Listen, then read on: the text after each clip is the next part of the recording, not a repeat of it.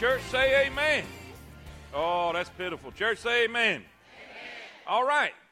Here's what I need you to have. I need you to have your outline from last week. How many of y'all have your outlines from last week? Oh, mercy. Well, how about the week before that? Y'all know what I'm talking about. Bunch of trashy Christians, I'm telling you what. All right. How many of you have your outline from 2 weeks ago? Anybody? All right. How many of you don't? All right. You're just going to have to listen real good then, all right? All right, how many of you have your new outline from tonight, your brand new one? All right, this is going to be really, really, really good. Somebody say amen. Amen. We are going to talk about answered prayers. And there's no way to talk about answered prayers without talking about unanswered prayers, amen? How many ever wondered sometimes why it seemed like some of your prayers have been answered and some of them haven't been? Anybody wondered that before? You're curious like me? Do you realize there's over approximately, some say over, but let's just use the word approximately, that way we can be justified in it, approximately 650 prayers in the Bible. And do you realize most of them were unanswered?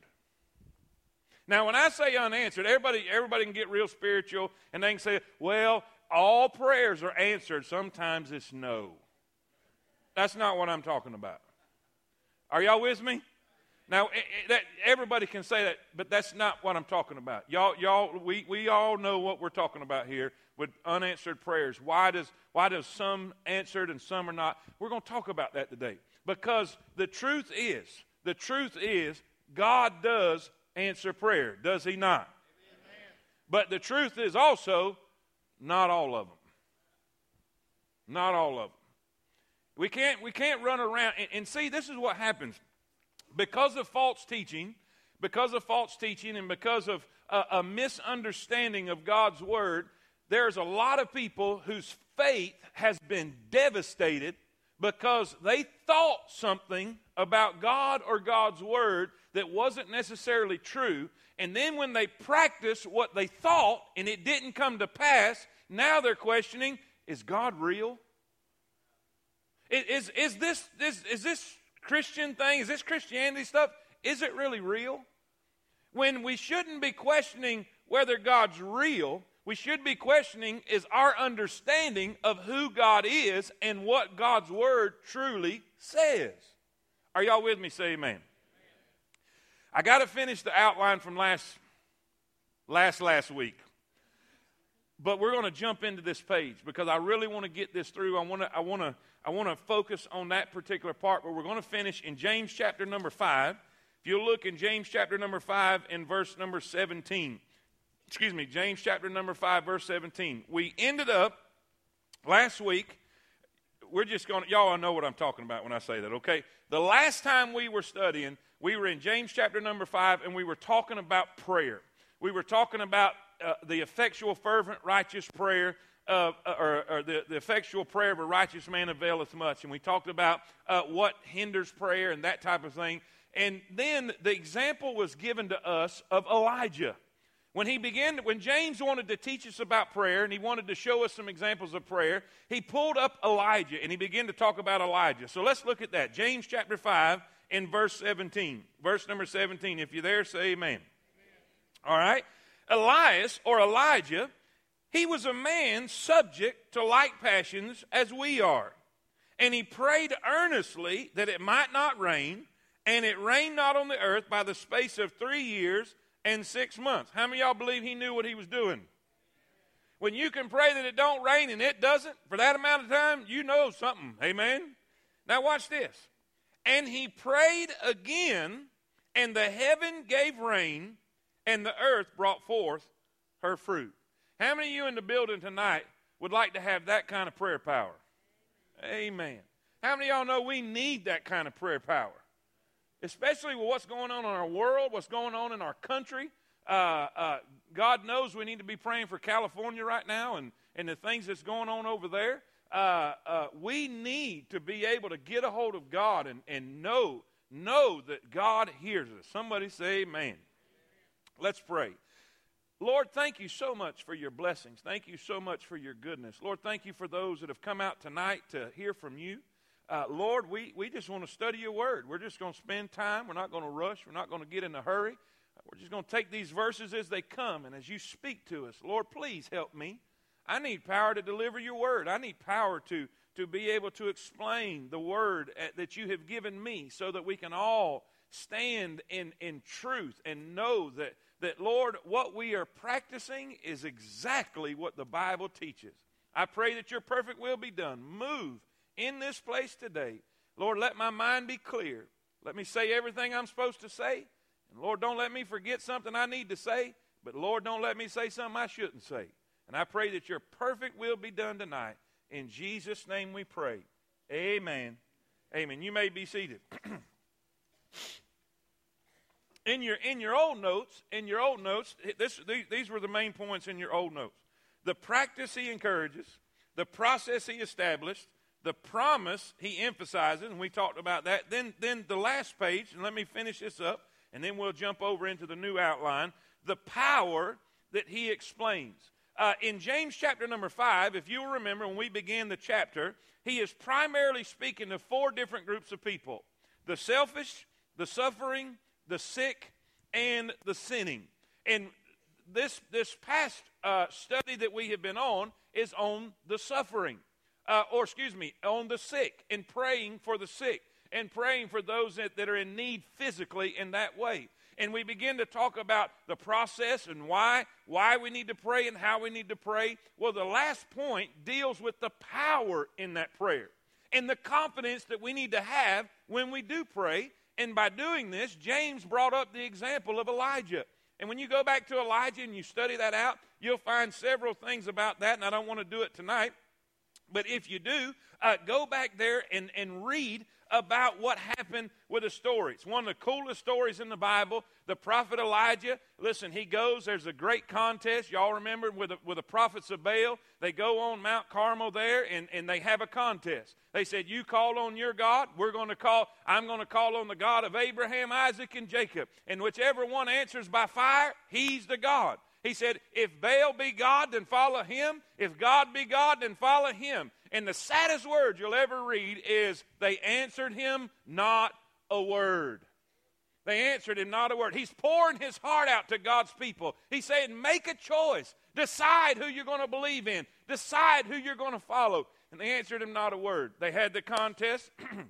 Now, before I get ahead of myself, what led up to this point, King Ahab was wicked. I mean, wicked. He was a wicked king.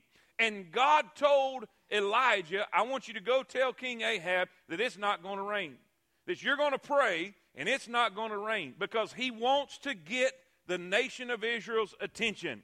How many of y'all know after Sunday that God will get our attention? And he did. He shut down the heavens. It did not rain. Shut it completely down. Listen, the crops started failing. Animals started dying. Things started happening. God started messing with their economy. Now, if you want to get man's attention, go digging in his pocketbook. Are y'all with me? Well, here we go. God's got their attention. Now it's time. He says, now I want you to go back and tell them that I'm going to send rain. And that's when the contest started. So if you're with me, say amen. Okay, they were on the Mount of Carmel, and then God sends fire from heaven. They said, the Lord, he is God. The Lord, he is God. They kill all the prophets of Baal, and then Elijah gets on his knees, and he begins to pray. He gets on his knees, and he prays, God, send the rain. Oh, God, send the rain. And they kept sending the servant, go check and see if there's rain coming. Man, that's confidence in your prayer when you tell. I always heard it this way. They said the old timers, when they went to church to pray for rain, they carried their umbrella. Are y'all with me? That's the kind of faith we need to have. That's the kind of confidence we need to have. He kept sending him. Kept coming. I don't see nothing. Well, the last time he said, oh, I see a cloud forming. Somebody say amen. And y'all know the story. The rain came. Well, this is the story that James is using as an illustration. But there's something that you need to see. There's something you need to understand about Elijah, because I don't know about you, but when I was growing up, in church, in Sunday school, I'm not going to lie. our generation was shafted. I'm telling you, we got done wrong bad. I should have been born in the technological age. Say amen. I should have been born with 3D and HD, but I was born with flannel graph. Are y'all with me? How many of y'all know what flannel graph is? Stick the picture on the wall and tell the story. Amen. And you had to let your imagination do the work. And that was a problem because I had a great imagination and it got me in trouble a lot. Well, here we are. When I would see these characters, when I would hear the stories of these characters like David and Goliath and characters like Elijah calling down fire, in my little brain, man, I'm thinking, man, this dude is something else. He's like a super Christian. You can hear stories of John Baptist and how he came out the wilderness and wearing camel hair and eating locusts and wild hunt. Man, this is a bad dude. And you get the impression that these were like super Christians. These were like, I did, y'all probably didn't, y'all probably a lot more spiritual than I am, but I'm telling you that like these were like just special people. But you know what James spent time helping us understand? He said, you know what? Elijah was a man of like passions as we are. So, if you're finishing up your notes, if you just happen to have your outline from that week, write this down. Elijah, he was a plain man. He was a plain man. What does that mean? He put his britches, my grandma always used to say it just like this, he put his britches on just like you do. He had issues just like you do. Matter of fact, if you keep reading the story, you'll find out that one crazy woman ran him out of town. After he done faced 450 prophets of Baal, 400 prophets of the grove, killed all of them, called fire down from heaven, one old crazy woman threw him in a depression. You know what that tells me? He's human. What? Read it. She was crazy. I mean, look at it. Am I right? Y'all that know the story? What's the point? Don't ever think that because this person over here prays and stuff happens that you can't either. The Bible says he was a man. He was a man. He was a man of like passions as we are. He was human.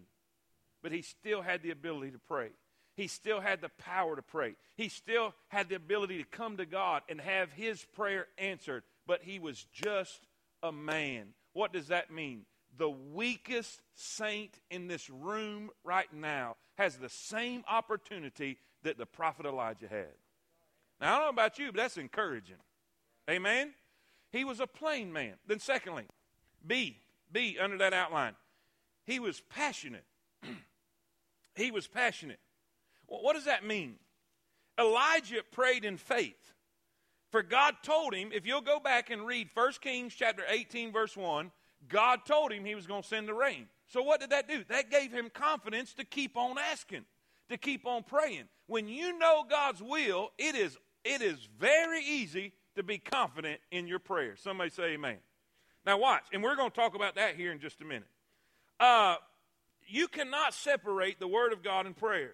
For in his word, he gives us the promises that we can claim when we pray. Elijah was not only believing in his prayer, but he was persistent in his prayer. He prayed, and he prayed again. He prayed, and prayed, and prayed, till the hand and the cloud was seen. That's in too many times we fail to get what God promises because we stop praying. We give up too soon. We give up too early. It is true now that we are not heard for our much praying. In other words, God's not clicking how many times you pray, and when you get to a certain number, okay, I'm going to move then. That's not what this is about. It's about passion, and it's about persistent. What does the Bible say in James 5? The effectual, fervent prayer of a righteous man availeth much. Somebody say amen. Now watch.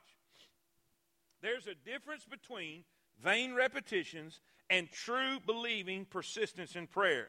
Elijah was determined and concerned in his praying. Now, C, just to finish the outline and we'll jump on the new one, all right? He was plain, he was passionate, but he was also powerful. He was also powerful. Prayer power is the greatest power in the world today. Elijah prayed for his nation, and God answered his prayers. We need to pray for our nation, amen? We need to pray for our nation, amen?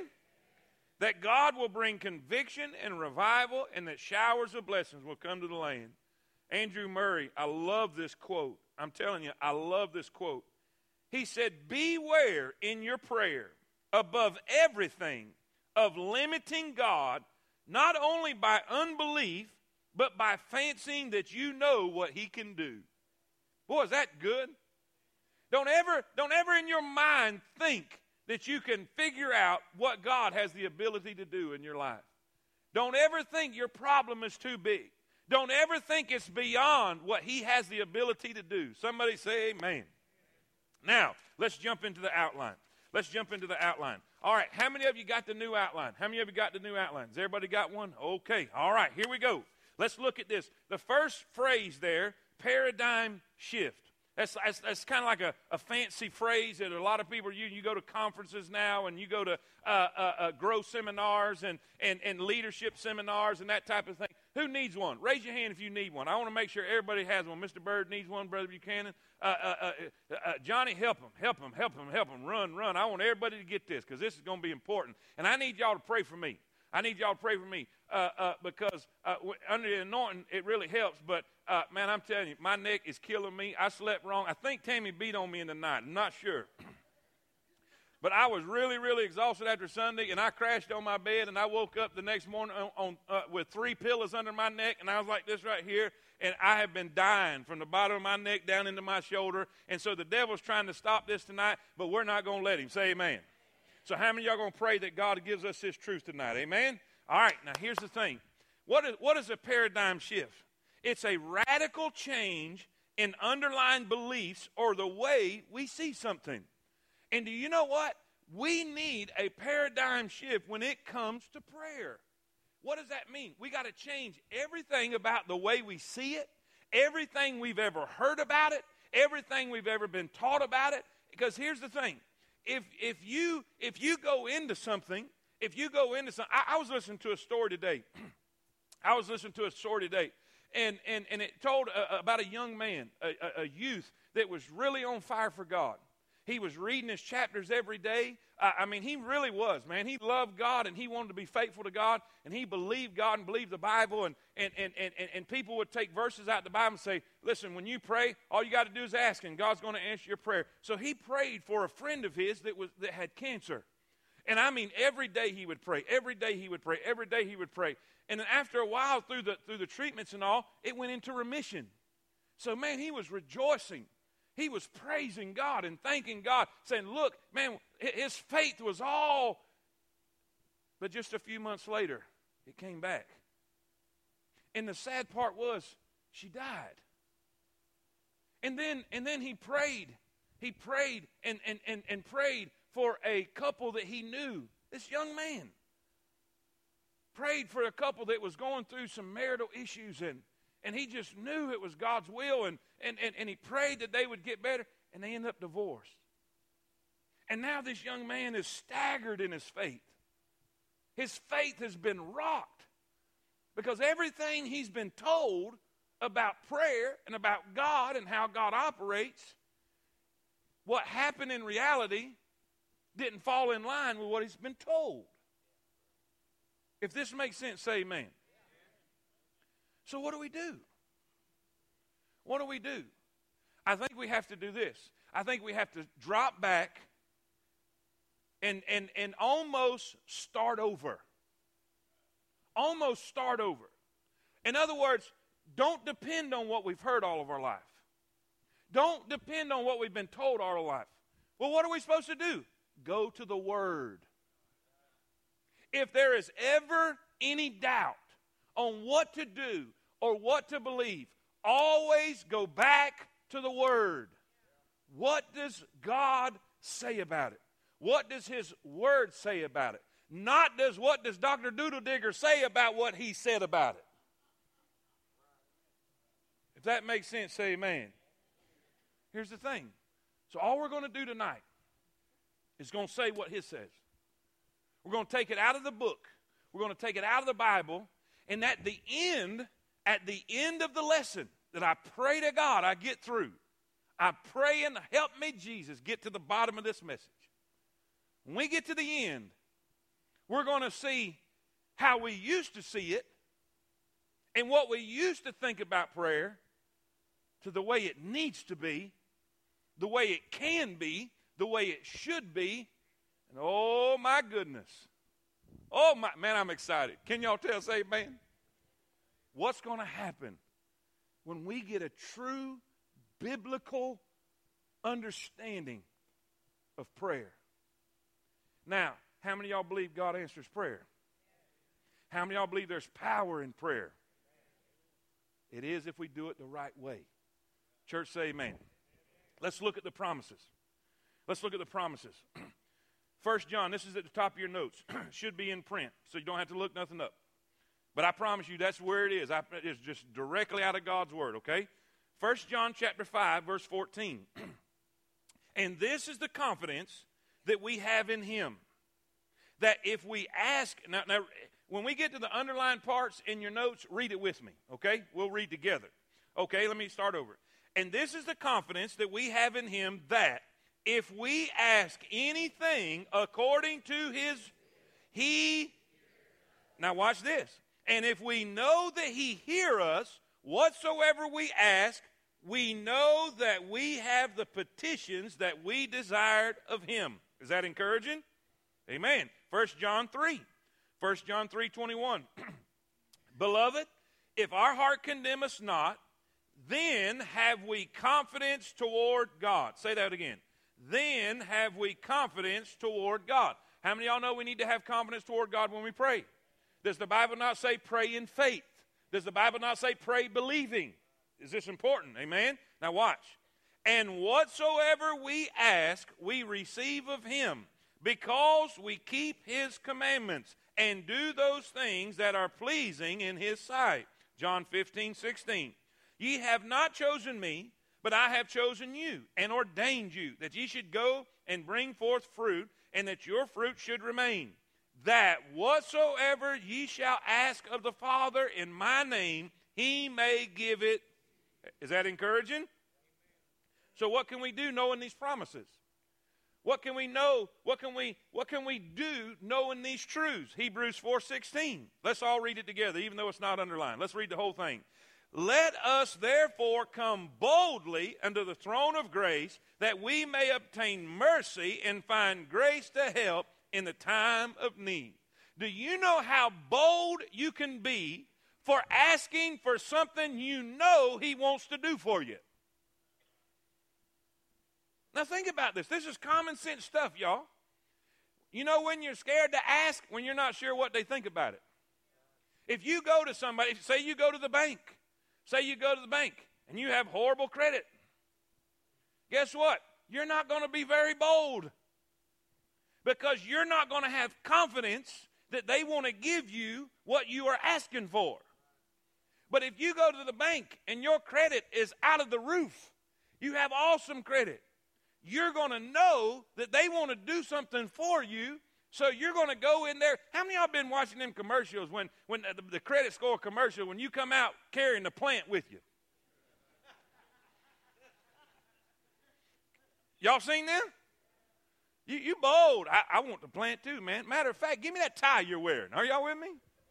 You can be bold. And you know what? God wants you to come before Him bold. But how do we do that? How do we do that? Watch this. This is so cool. Say amen. Number one, I want you to see the promise for answered prayers. The promise for answered prayers. Three things you need to know about these promises. We just read them. They are in the Bible. They are in the Bible. Sometimes some promises are misquoted. And I think this is a major problem in Christianity, because I think sometimes that people will take things that are not addressed necessarily to them. And in other words, a promise that God gave to the Jewish nation is misquoted and we claim it. You cannot claim a promise that wasn't yours. Are y'all with me? But these that we have read, I believe, is to the church. It's to Christian people. Now, so these we can claim.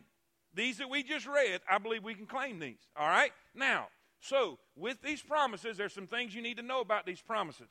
All right? First thing, write this down.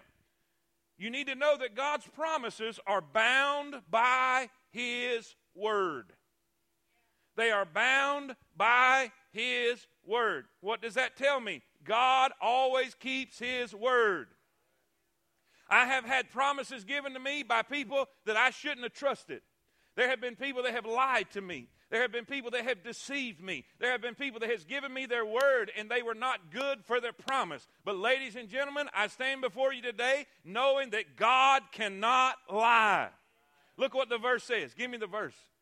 Look at the verse. The Bible says underneath, if you'll look at your notes, Titus chapter 1, verse 2. Titus chapter 1, verse 2. In hope of eternal life, which God, say it with me, that cannot lie. Say it again. Which God that He cannot lie. He promised before the world began. Every promise that God gives you, you can bank it. It is backed by His Word. And God always keeps His Word. Say amen. Watch this. B, not only is His promises bound by His Word, His promises are based on His ability. His promises are based on His ability. Listen, if there was somebody in here that could say, I promise you $15 million, I'm not going to get real all excited. Because I really doubt anybody in here has the ability to do it. If you did, you ain't tithing, say amen.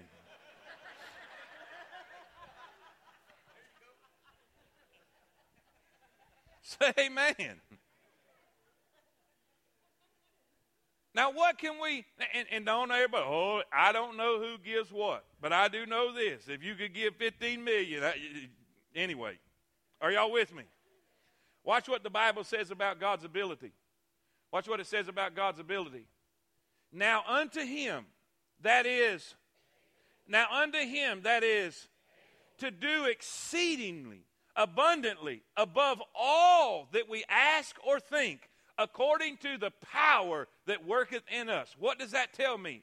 Whatever you could ever conjure up in your mind, He's able. Whatever your need is, He's able. Whatever your problem is, He's able. Whatever your issue is, He is able. God can. God can meet you in the wilderness. God can feed you in the wilderness. God can protect you in the fire. God can keep the lions from off of you in the lion's den. I'm here to tell you, God's promises are backed by His ability. Thank God He has the ability to answer and to complete everything He's ever promised His children.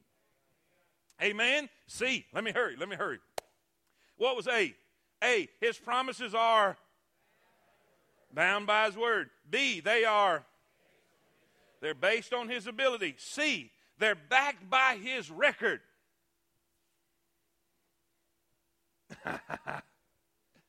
What are you saying? He's got a good track record. Matter of fact, He's got a perfect track record. He has always done what He said He would do. Look what it says. Romans 15:4. For whatsoever things were written aforetime were written for our learning, that we through patience and comfort of the Scriptures might have. Why do you think God wrote in the Scriptures that He fed the nation of Israel in the wilderness with manna from heaven and water out of a rock?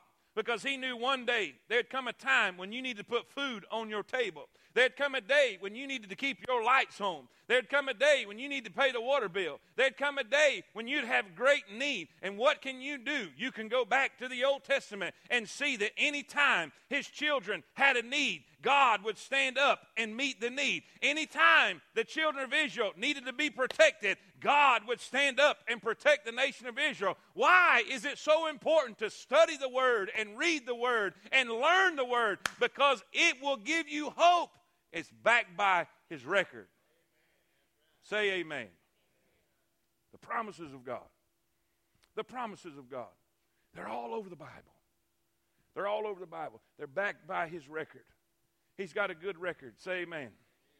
He's always done what he said he would do. What did he say he would do? Let's go back to the top. It says, if we ask anything according to his will, he heareth us. We know that we have the petitions that we desired of him. Did God say that? Did God say that? All right. We have confidence toward God, and whatsoever we ask, we receive of him, because we keep his commandments and do the things that are pleasing in his sight. Did God say that? Did God say that? John 15:16. Ye have not chosen me, but I have chosen you, and ordained you that ye should go and bring forth fruit, that your fruit should remain, that whatsoever ye shall ask of the Father in my name, he may give it you. Did God say that? Church, say amen. Now watch. The promises for answered prayer. Number two. Okay? You cannot deal with answered prayer till you deal with unanswered prayer. Okay? So what are the problems? Why are there so many prayers not being answered? Why are there so many issues that come in the Christian walk, in the Christian life with answered prayer? Number two, let's look at this. The problem with answered prayers. The Bible says in Psalm 66:18, if I regard iniquity in my heart, the Lord, help me. What's the major problem with answered prayers? Unconfessed sin. Write that down. Unconfessed sin. One of the biggest problems in the Christian walk when it comes to prayer is unconfessed sin. It is amazing to me. If you go back and listen at last Wednesday's Bible study, or the last Wednesday we were here, we were talking about sin. We clearly saw in this chapter, in James chapter number 5, where the man who's calling for those to come pray over him had a sin issue. And he needed to confess. And he needed to make things right. And because of his sin, there was issues there. And then Sunday, God, I'm telling you, God is lining all of this up. Sunday, we deal with the message about sin, that God's even good in our sin, that God will come and get our attention. God's not going to let his children stay in a place of sin and in a place where they are out of fellowship with him. And then tonight, here we are. We're talking about unanswered prayer. We're talking about prayers that are not being heard. How many of y'all know the Bible's true? Let's read it again. If I regard iniquity in my heart. Y'all read the last part real loud. Say it again. Say it again. Do you notice it does not say the Lord cannot hear me? It says he.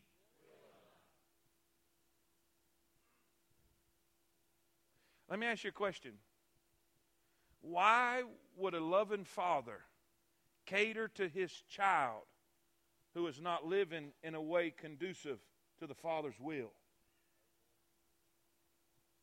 Why do we think that we can have unconfessed sin in our life and then expect God to come and meet our needs and come and answer our prayers and come do what we think we need him to do for us?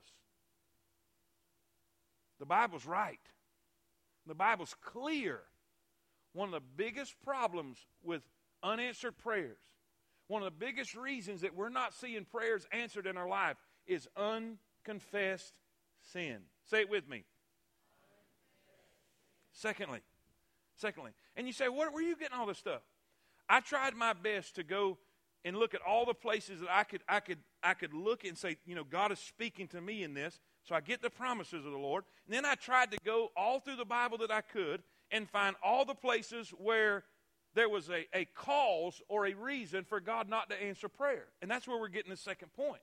All right? Now watch. What was the first reason? The first problem we find? All right, B, unresolved marital issues. Unresolved marital issues. You say, where do you get that? 1 Peter chapter 3. I didn't have enough room in the outline, but if you want to, you can go read 1 through 7. And he basically addresses the husband and the wife and their responsibilities in the relationship. He talks about the wife's responsibilities, talks about the husband's responsibilities. It says, likewise, you wives, be in subjection to your own husbands, that if any obey not the word, they also may without the word be won by the conversation of the wives. Likewise, ye husbands, dwell with them according to knowledge, giving honor unto the wife, as unto the weaker vessel, and as being heirs together the grace of life, that your prayers be not hindered. How many of y'all believe that God has a way of order in the home? How many of y'all understand that the Bible teaches us that God has expectations for the husband and God has expectations for the wife? Okay? When those expectations are not fulfilled, when the wife is not doing what she would do or should do, when the husband is not doing what he should do, he better not expect to go to the altar and say, God, I need some help in this other area. Why? It says that your prayers be not hindered. What does that tell me? If my relationship with my spouse is not what it should be, that will hinder my prayers. Boy, doesn't that bring that one verse to mind, and how even more important it is to practice what the Bible says when it says, let not the sun go down on your... Why should we do everything to be reconciled in our marital relationship? Because you may need to talk to God. Something may happen to one of your children. Something may happen to a family member. Something may happen where you need to get a hold of God. That your prayers be not hindered. So, issues there could keep God, could keep our prayers from being answered. All right? What was A? Give me A again. Come on, everybody. B. Unresolved marital issues. Then C, unsettled relationship problems. Unsettled relationship problems. Let's read it. Matthew chapter number 5. Watch what it says. Therefore, if thou bring thy gift to the altar, and there rememberest that thy brother hath aught against thee, leave there thy gift before the altar, and go thy way. First be reconciled to thy brother, and then come and offer thy gift. Well, what does that mean? Me and Brother Doyle had a spat. He's crazy. Said something, hurt my feelings, shouldn't have. I don't know why he's acting that way. He knows how much I do for him. Bless God. Lord, I sure need my mortgage payment. Lord, I need you to help me. Oh, God, help me with my mortgage payment. Malcolm. Yes, Lord. When's the last time you talked to Dole? I don't want to talk to Dole.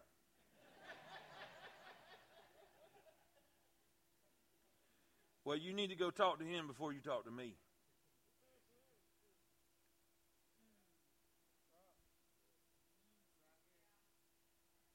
That's what it says. What does that mean? That means that you cannot come to him in prayer when you got a grudge against your brother. Isn't it amazing? Isn't it amazing that in the church, you can go into a bar. You can go into a bar and get in a knockdown, drag-out fight. I'm talking about go to jail together fight, and then the next week buy each other a beer. But someone can sit in your chair on Easter Sunday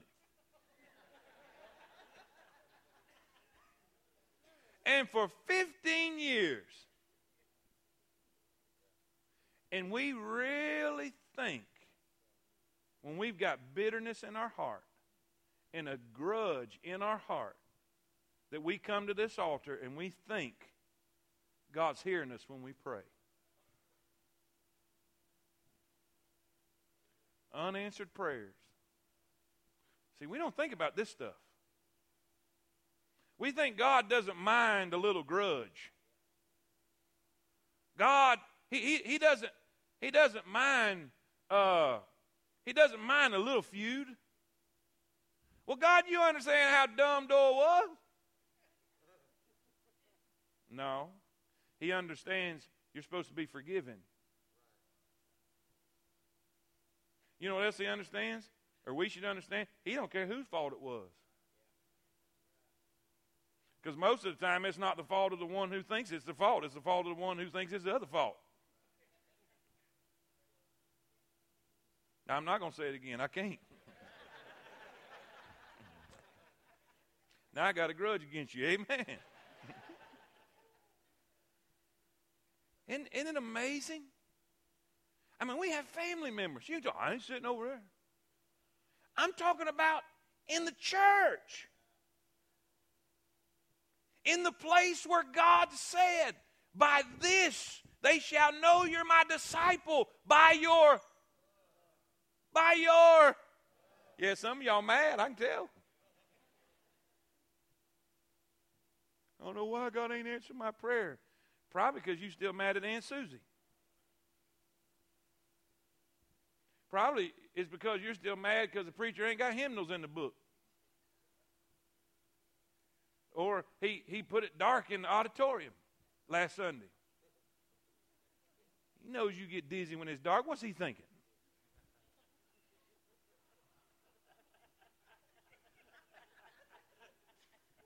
I'm being a little facetious, but not much. Aren't the arguments that happen in churches so silly?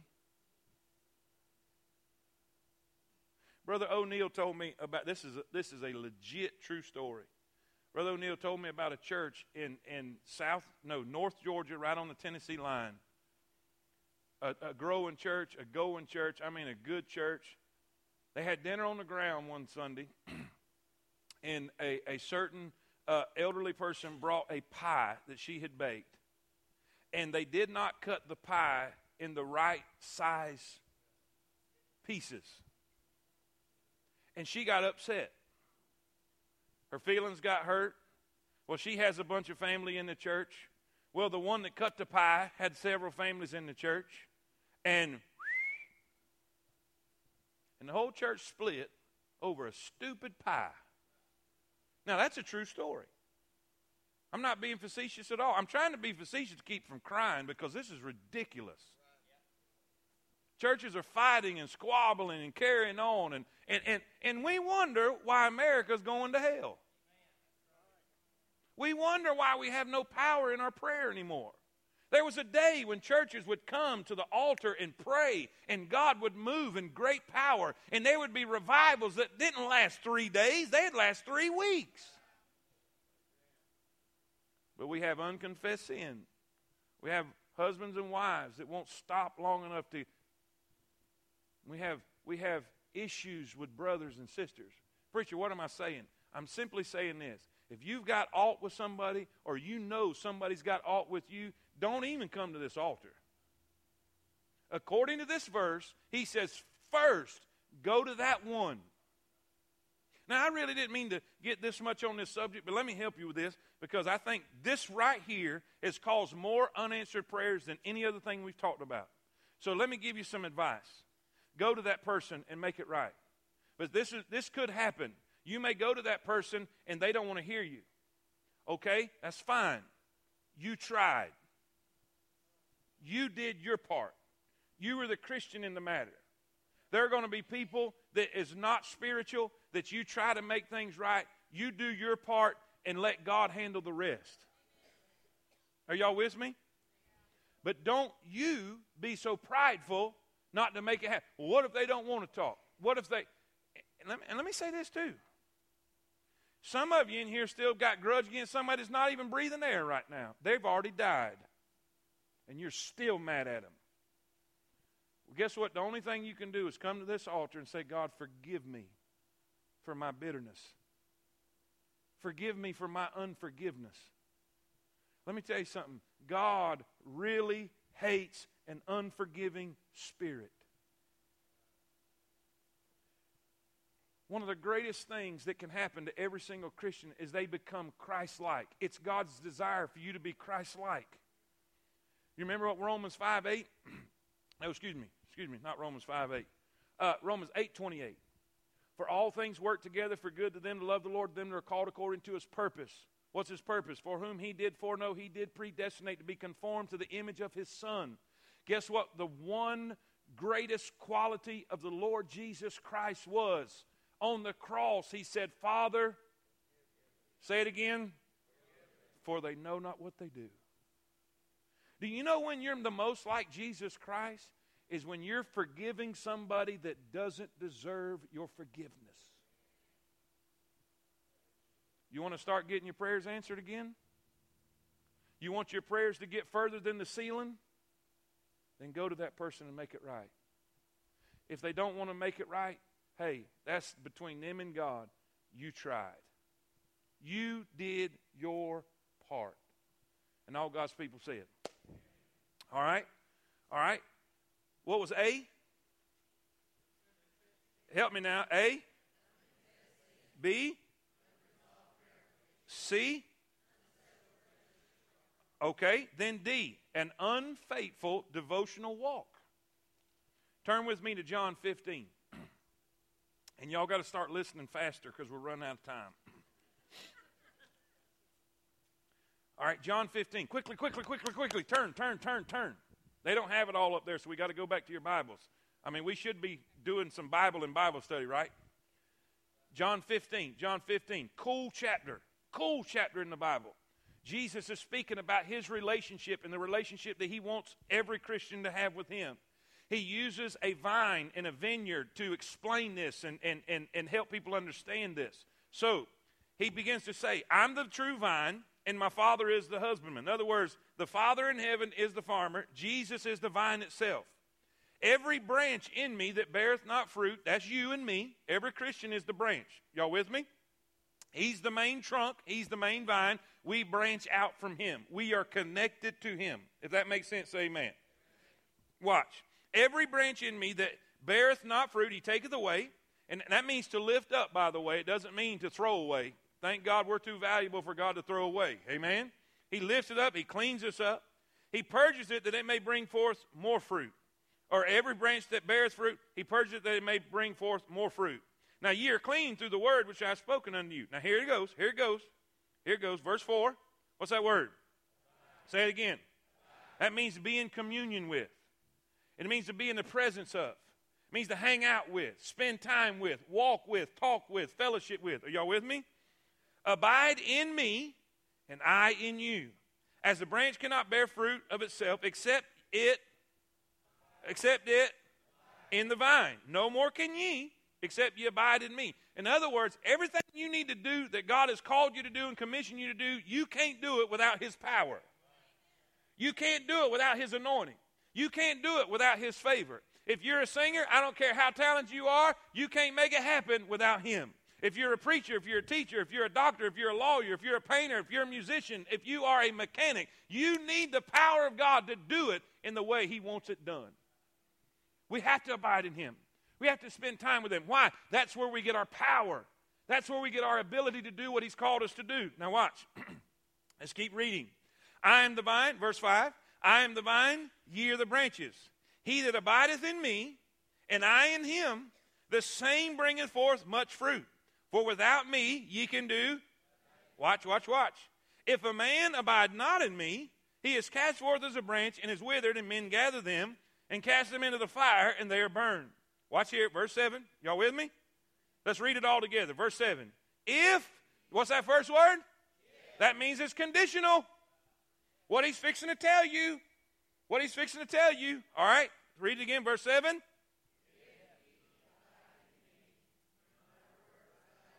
Okay, that's the condition. That's the condition. Before He tells you what He's going to do, before He tells you what you have the opportunity for, He says this is what's got to happen. You got to abide in me, And I've got to abide in you. You have to have a devotional life. You have to have a devotional time. His word has to abide in you. Are y'all with me? All right? Watch what happens. If ye abide in me, and my words abide in you, ye shall. Oh, come on, come on. Everybody say it. Ye shall.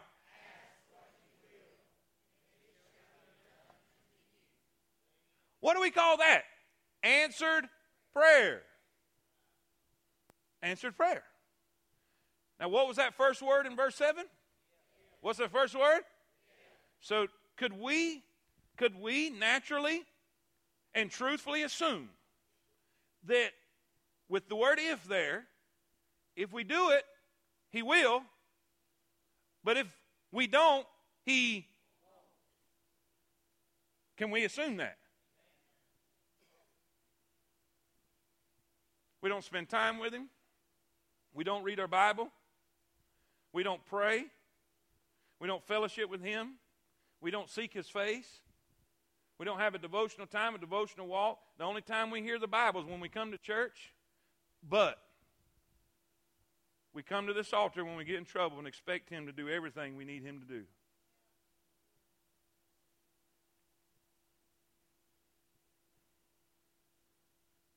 That's a problem. Because God has conditions.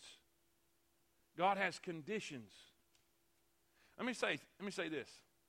I'm so glad that God's love is unconditional. Aren't you? I'm glad we don't have to perform. I'm glad we don't have to live up to anything. I'm glad he loves us when we're up. He loves us when we're down. He loves us when we're good. He loves us when we're bad. His love is unconditional. But his favor's conditional. His favor is very conditional. All right? If that makes sense, say amen. Now, this is the most important part. We have 6 minutes and 30 seconds, and we got to finish this, because if we don't finish this, Miss Cindy's going to shoot me. Say amen. She's been waiting for this part. Miss Cindy, this is your point right here. This point right here is your point. All right? What do we do then? What do we do? What is the process of answered prayers? All right? First, how many of y'all want to have answered prayers? How many of y'all want to be able to kneel on your knees and know that heaven is open and there is an ear listening to your prayers? Say amen. First thing we have to do, A, we must examine ourselves. We must examine ourselves. What's the Bible say? Psalms 139:23.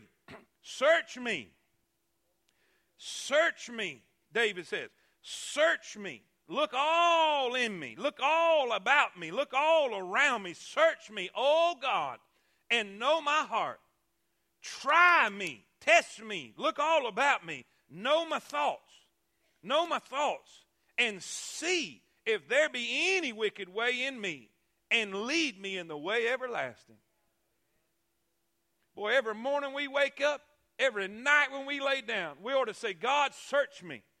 God, clean me. Every time we take a shower, that ought to be a reminder to us. I need to shower spiritually too. So in the tub or in the shower, wherever you are, say, oh God, is there anything spiritually? Have I said anything wrong? Have I thought anything wrong? Is there anything in my life that I need to confess to you? Why? One of the biggest problems to answered prayer is unconfessed sin. But oh, if we keep the account short, if we come to God every day, the Bible says if we confess our sin, he is faithful and just to forgive us our sin and to cleanse us from all unrighteousness. And I'm so glad to know we got a God who can, we got a God who will, we got a God who's promised to wash our sin away. And I'm so glad I can come to him boldly and say, God, make sure there's nothing between me and thee. Somebody say amen. The Bible says, God, same chapter, 1 John chapter 1. If God is light, in him is no darkness at all. If we say that we have fellowship with him and walk in darkness, we lie and do not the truth. Why do you think he said, but if we confess our sin, he is faithful and just to forgive us our sin and to cleanse us from all unrighteousness? That's not so we can stay saved. That's not so we can get saved again. Because once you're saved, you can't lose it. It's so you can walk with him. It's so you can fellowship with him. It's so you could come and have communion and abide with him and him with you. Oh, we got to have a short account. We must come and say, God, search me. Look me over. Is there anybody I need to get right with? Lord, do I need to get right with you? Is there something in my life that would keep you from answering my prayer? Why? My child may need my prayer one day. My family may need my... I don't even have to go. Y'all know why we need to pray. What do we need to do? Search ourselves. Search our... If you feel like your prayers are not being heard, you might need to get in the closet and say, God, is there something? And you know what? God may unearth something. God may dig up something from your past you didn't even realize was there. There may be some bitterness that was there. There may be a grudge that somebody hurt you a long time ago that you've done forgot about, but it's been simmering in there. You don't know it, but he does, and he wants you to deal with it. Examine yourself. Examine yourself. B, write this down. Write this down. One of the most important things we can do, one of the most important things we can do is confirm through the Scriptures. Confirm through the Scriptures. What does that mean? It means this. Let's just use some everyday examples. When I'm praying, oh God, I want to marry this woman. Well, I need to check the Bible about it. What do you mean? What's in the Bible about marrying somebody? It said, don't be unequally yoked together. So when I check the Bible and I go to the Scriptures and I read that, there's no sense in me praying about marrying this person. What I need to be praying for is this person gets saved. Boy, y'all getting quiet. Y'all don't believe the Bible? Do you know how many... Oh, a minute and 30 seconds. Do you know how many disappointed people there are that get married and thinking they're gonna bring that person up to where they are spiritually? Do you realize it's a whole lot easier to pull somebody down than it is to pull somebody up? Here's the thing. Oh God, meet my financial need. You've got 3 cars you can't pay for, a house that's bigger than you can afford, and you're not living within your means. Well, what does the Bible say about that? Be content with such things as you have. Godliness with contentment is great gain. What does the Bible teach? There's no doubt about it. The principles of the Bible teach we should live within our means. God is not going to come pay for a car you can't afford. Does this make sense? So what do? When we sit down to pray and ask God about, we search the Scriptures. What does the Bible say? What does the Bible say? We need to know the mind of God. Why do we need to know the mind of God? Because the Bible says if we ask according to his will. Come on, everybody. I got to hurry now. I'm running out of time. If we ask according to his will, watch what happens. When we read the Word of God, we know what his will is. So then we know there's no sense in asking for something that we know is not his.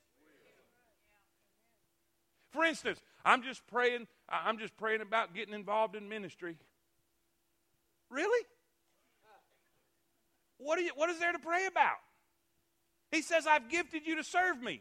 You don't have to pray about that. Now, you may need to pray about what ministry to get involved in, but not about getting involved. Does this make sense? Search the Scriptures. What was A? What was A? When our prayers are not being answered, the first thing we need to do is what? Examine ourselves. B, confirm through the Scriptures. What does the Bible say about what we're asking for? Then C, seek the Spirit of God. Seek the Spirit of God in our requests. Why? Why? Romans 8:26. And I'm going to finish. They're going to have to wait on the children, but I got to hurry. You got to get this. Likewise, the Spirit. Now watch this. Likewise, the Spirit, the Holy Spirit, also helpeth our infirmities. Why? Because we don't always know what we should pray for. Y'all with me? The Bible clearly says this. For we know not what we should pray for as we ought. But the Spirit itself maketh intercession for us with groanings which cannot be uttered. And he that searcheth the hearts knoweth what is the mind of the Spirit, Because, watch this. Watch how the Holy Spirit always prays this way. Because he maketh intercession for the saints according to the will of God. Wow. Isn't that great? Seek the Spirit. The Bible says, let the peace of God, Colossians 3, I think it's 3:15. It's either 3:15 or 3:16. Let the peace of God rule your heart. Seek the peace of God. Seek the Holy Spirit in what you're praying for. All right? D, quickly. Then ultimately, faithfully submit. Faithfully submit. What do you mean? Jesus prayed, Lord, if it be thy will, let this cup pass from me. He begged for this cup to be taken away. He begged for God the Father to intervene in his situation. He said, nevertheless, not, but. What did Jesus say to pray in his pattern of prayer, in his outline of prayer, what we know as the Lord's Prayer? Our Father which art in heaven, hallowed be thy name. Thy kingdom come, thy every day. Thy will be done. Thy will be done. Watch. The most important thing to remember about prayer. Say that with me. The most important thing to remember about prayer. Now, you remember that paradigm shift I'm talking about? Remember like all the stuff we've heard about prayer, all the stuff that people have told us about, do this, do that, do. All right, here's where it's shifting. We're shifting from, God, I need you to do this. I need you to do that. I need you to provide here. I need. You with me? All right, we're going to shift from that way of thinking. We're going to shift from that way, that practice of prayer. Watch. The most important thing to remember about prayer is the will of God. We must take time to ascertain what God's will is in a matter. Why? Because when we know the will of God, we know he hears us when we pray. If we ask according to his will, 1 John, especially searching in the Bible for promises or principles that apply to our situation. Once we know the will of God, we can pray with confidence and then wait for him to reveal the answer. Why do you think Elijah was so confident in his prayer? Because in that chapter, verse 1, God said, go, I will. He knew the will of God. He had the word of God to support what he was praying for, so he didn't quit praying till it happened. Does that make sense? Now watch. 1 John 5:14, and this is the confidence that we have in him, that if we ask anything according to his will, he heareth us. If we know that he heareth us, whatsoever we ask, we know that we have the petitions that we desired of him. Say amen. We must pray in God's will. Now, what happens? What happens when we've done all of these things and we just don't know about what God's will is? Because, by the way, it's not always God's will to heal everybody. Well, do I pray for healing or do I... Y'all with me? If it was God's will if it was God's will to heal everybody, then nobody would die. I was at a basketball game last night. My daughter's playing. She's playing and I'm praying. The only problem was the coach of the other team goes to temple too.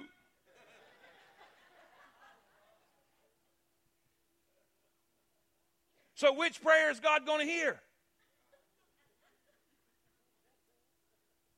Does this make sense? You see people praying all day, oh God, help me kick this field goal. Oh God, make this go through the uprights. And the whole other team's doing the same thing. So how do we discern whether God wants to heal and take the cancer completely away or whether God chooses to take them home? Y'all with me? Prayer is a mighty instrument, not for getting man's will done in heaven. Not for saying, God, I need you to do this, I need you to do that, I need this provided for me, I need this taken care of. Watch. It's not for man's will to be done in heaven, but for getting God's will done on earth. That's so important. When we can change our way of thinking, when we can change, it's not for me to get what I need. It's not for me to get what I want. It's not for me to come and say, God, I need you to do this and I need you to do that. I got some stuff down here on earth I need you to make happen in heaven. It's for us to look up and say, okay, God, what do you want done down here? What do you want to happen down here? Thy kingdom come, thy... In every situation that we pray for, in everything that we ask for, God, what is your will in this matter? God, what is your will in this situation? God, what is your will in this need? Do you see the difference in thinking? I said, do you see the difference in thinking? Watch. You know why we're struggling with this? Because this is so foreign to what we've heard our whole life. Do you know why Jesus would sit and pray all night long? He was seeking the will of his Father. He would be up late serving and ministering and healing. Then he'd get up a great while before day. You know why? Because he had to live his life here on earth in total dependence and faith on his Father. He never operated outside of the Father's will. He was constantly praying, thy will be done. Thy will be done. Are y'all with me? George Mueller, who knew something about prayer, he fed thousands of orphans with food provided in answer to prayer. He said, prayer, I love this. Have mercy, I love this. Prayer is not overcoming God's reluctance. All of us have spent our life trying to talk God into something, trying to convince God that he needs to do something or answer this, and begging God and hoping that he'll do what we need him to do. It's not it. That's not real prayer. Prayer is not overcoming God's reluctance. It is laying hold under God's willingness. God is wanting to show himself strong on our behalf. God is wanting to answer prayers in such a way that our faith is built up strong and explodes. And somebody say amen. That's what prayer is. It's getting a hold of what God is wanting to do. And if God is wanting to do that, we can have confidence and faith to know it's going to happen. Now watch. But there are times when we can only pray. When we can only pray just like Jesus. Not my will, but because we simply do not know God's will in a matter. But most of the time, we can determine God's will by reading the Word, listening to the Spirit, and discerning the circumstances around us. I've been asked this in a hospital room. And don't check out on me. Don't check out. I know we're way over, but I got to tell you this. Their loved one is there in the bed. And y'all know I'm not good at this kind of thing. I'm just not. And he said, preacher, how do we pray? How do we pray? Do we pray that God heals this cancer? Or do we pray that God takes her home? Man, you're talking about a tough question. I don't want nobody I love to leave. So how do you pray? If we're supposed to pray in the will of God, if we're supposed to pray according to God's will, and we don't know it, here it is, guys. If we're supposed to pray according to God's will, but we don't know it, this is what we do. We do the exact same thing that Jesus did, and we do the exact same thing that Paul did. Oh, God, if it be thy will, let this cup pass from me. Oh, God, if it be thy will. How many times he prayed? And then God gave him his answer. And then it changed. His prayer changed. Thy will be done. How many times did Paul ask for the thorn to be taken out of his side? How many times did God ask, or Paul asked for the thorn to be taken away? Please take this from me. Please take this from me. Please. He, watch this. He asked for what he desired till God showed him different. Preacher, what are you saying? Ask what you desire till God reveals something different. When God revealed to Paul, I can't take that thorn away. That thorn is a gift to keep you humble. Because the abundance of revelations, you'll get prideful, then I can't use you. You don't understand this, but this thorn is a blessing. I can't take this away. So he changed. His prayer changed to this: I would rather glory in my infirmities, that the power of Christ may rest upon me. And so you pray your desire. You pray what you ask. Listen, whatever your desire is, you go through those steps. You examine yourself. Is there any sin there? Does the Scripture say anything about what I am asking for and I'm requesting for? I'm seeking the Spirit of God. But then you say, Lord, what your will is. If you don't know it, you seek and you ask for what you desire till God shows you different. But regardless, you faithfully submit to His will. If that is a complete physical healing on this side, or if it's a healing on the other side, you submit to His will in your life. Church, say amen. I'm sorry for going over time. When I say amen, you run and get your children. Because the children's workers are going to kill me. All right? Dear Heavenly Father, thank you for your word. Thank you for faithful people. In Jesus' name, amen. Go get them.